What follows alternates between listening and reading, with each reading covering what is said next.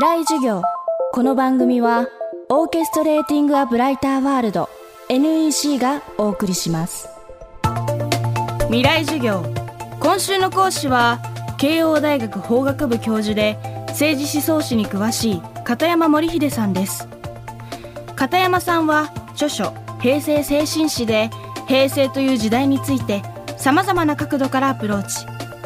この30年の光と影を独自の視点で分析しています。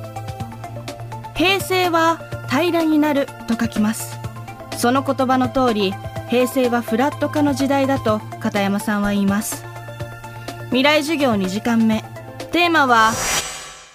平成と世界の形。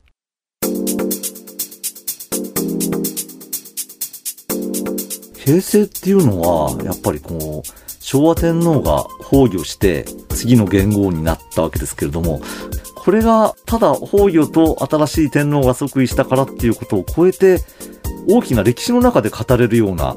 そういう意味でちょっと明治や大正と昭和と違う元号になってしまったっていうことがあると思うんですね。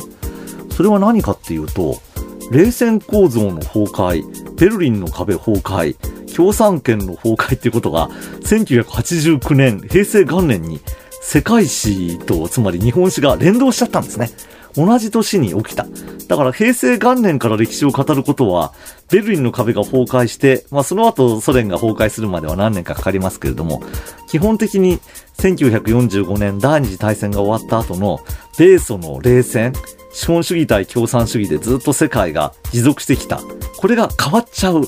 きっかけになった。その端緒と平成の始まりが一緒になってしまった。で、平らかになるっていうのはそこで 言葉としてもなぜかあってしまって。つまりそれまではアメリカとソ連で世界が平らかじゃなくて二つに分かれてたわけですよ。ところがアメリカとソ連の壁がなくなっていくのが平成だから、つまり資本主義と共産主義の壁がなくなってフラットになった時代。平らかになっても一つの価値観で世界が鳴らされると、最初はみんな思ったんですけど、つまり、ああ、ソ連が負けたってことはアメリカが勝ったんだなと。アメリカ流の自由主義みたいなのが一番正しいんだと。アメリカの民主主義と自由主義の真似をすれば、世界中がそれを真似していって、世界がこう、アメリカ流のフラットになるんだと。これをグローバリズムってことになるわけですけど、これがまあ実は必ずしもうまくいかない。そのうまくいかないのはアメリカの経済がおかしくなっていったことと、それからもう2001年の9.11ですよね。これによってむしろあの、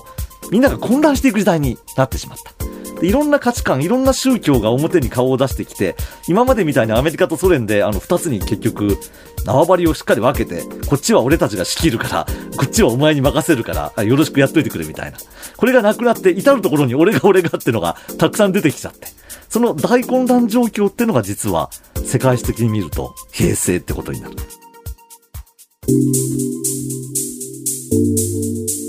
それから日本に関して言うと昭和の64年っていうのは戦争があったり大変なことがたくさんあったんだけれども実は国が揺らぐような大地震はもちろん地震たくさんありましたけど昭和にもしかし国家が根底から覆るんではないかというようなあの火山の噴火とか大地震とかあの大津波とかそういうのはまあ実はまあ昭和においてはなかったと言えるわけですね。明治時代もなかったのなかったんですね。大正時代はあったんですね。関東大震災が。だそういう点で、平成っていうのは、日本に関して言うと、災害によって特徴づけられるところがあります。これによって常になんか非常時っていうか、危機っていうか、いつ何が起きるかわかんないっていうか、安心して暮らせないっていうか、あと、日本の場合はまさに世界のテロの時代の先駆けになるような、オウムのテロがありましたけれども。で、オウムのテロと阪神淡路の地震っていうのはほとんど同じ時期にあって、2011年の東日本大震災になると。原発の問題は長い時間後片付けが解決しなくて今でも困ってるし、それからその後、また東日本でも北海道とか東北で大きな地震が起こるんじゃないかとか、南海トラフがいつ起きてもおかしくないとか、あと火山の噴火のリスクも高まってるんだと。これ、あの、2011年以降も、毎年、毎月のように、いろんなところから発信されているわけですね。ってことはもう、全く、我々は安心して日本で暮らせないような時代になっていると。東日本大震災のと同じような規模のことがもう一回起きたらもう日本終わりだろ。南海トラフが本当に起きちゃったらもう日本終わっちゃうじゃないか。いつ終わっちゃうかわかんないのに20年30年先のことをあの真面目に考えてもしょうがないじゃないかこういう刹那主義的な気分がみなぎってきたのが平成の特徴だと思うんですね。だからあの米ソ対立みたいなはっきりしてあの分断されたことが一回なくなったんで平らかになったと思ったらその中から人間の世界の問題でも自然の世界の問題でも明日どうなるか分かんないことがたくさん起きてきて一種のカオスのようになっていった時代いや、株価どうなるの？経済どうなるの？アメリカと北朝鮮の関係どうなるの？日本と中国の関係どうなるの？日本とロシアの関係どうなるの？沖縄の基地の問題どうなるの？北方領土の問題どうなるの？何を考えてもあまりにもよくわかんないことが多くて、もう、あの、切な主義。まあ、今日暮らしてれば大丈夫でしょ、みたいな。まあ、せめて東京オリンピックまで日本続いてればもう OK だよね。その後はまだ明日は明日の風が吹くだ。良くも悪くも、あんまり長く考えない習慣っていうのが、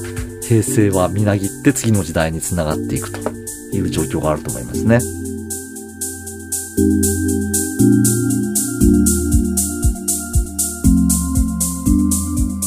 未来授業今週の講師は慶応大学教授で思想史家の片山森秀さん。今日のテーマは平成と世界の形でした。未来授業明日も片山森秀さんの授業をお届けします。未来授業。この番組は、オーケストレーティング・ア・ブライター・ワールド、NEC がお送りしました。